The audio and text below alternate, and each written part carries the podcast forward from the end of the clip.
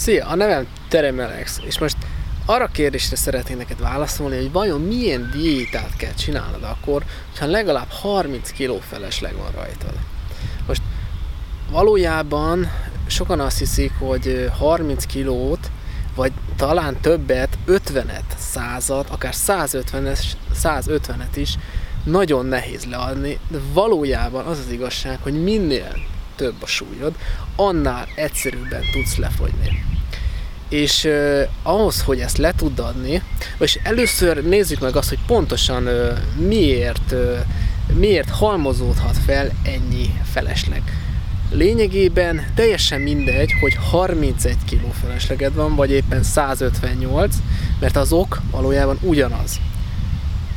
Ahhoz, hogy ennyire el tudjon hízni egy ember, ahhoz lényegében nem kell mást csinálnia, csak magas kalóriatartalmú ételeket kell egyfolytában ennie, és sokan azt hiszik, hogy jól étkeznek, de valójában az a helyzet, hogy az étkezések 80%-a nagyságrendileg jó, viszont van egy olyan 20%, amivel gyakorlatilag elrontjuk az aznapi étkezéseket.